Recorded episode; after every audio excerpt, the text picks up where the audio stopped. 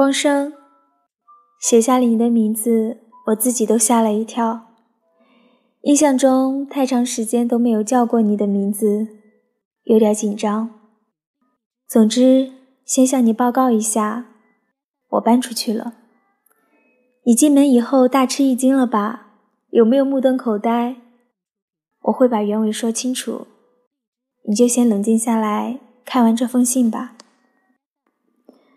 光生啊，我觉得我们继续这样住在一起有些不对劲。我们已经离婚有段日子了，我觉得总有些不方便，究竟哪里不方便，我也说不清楚。还有就是，最近看到你就莫名的觉得心静不下来，我也想方设法的消除自己的烦躁，或者。努力恢复原先的状态，但都没有成功。我曾经说过，你是个怪人。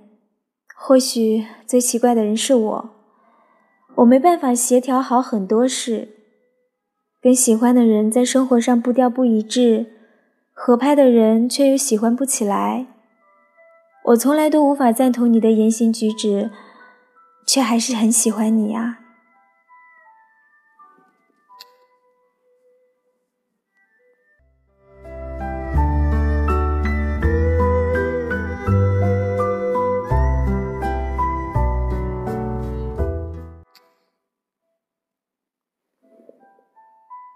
爱情与生活经常发生碰撞，该怎么说呢？这或许是我在有生之年都无法治愈的顽疾了。以前我们不是去看过一次电影吗？就是我迟到了十分钟那次。我在过人行道的时候，看到你站在约好的地方，一副很冷的样子，把手插在口袋里。我一想到这个人正在等我呢。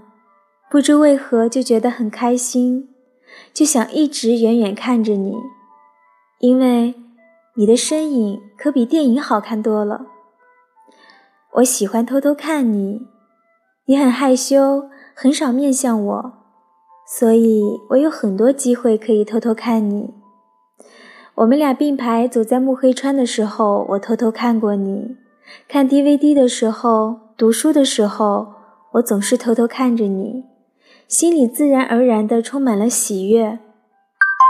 嫁进可以看到樱花的家里，和讨厌樱花的人一起生活，但我比你所想的更加依赖你。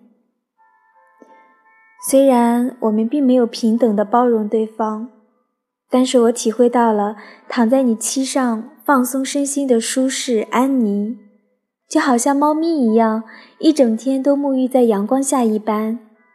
或许我就像是生活在这个家里的第三只猫咪吧。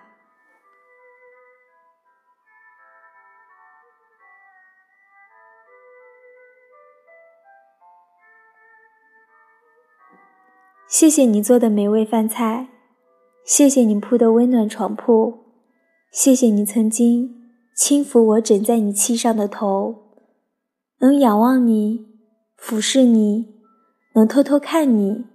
凝视你，对我而言都是无可替代的幸福。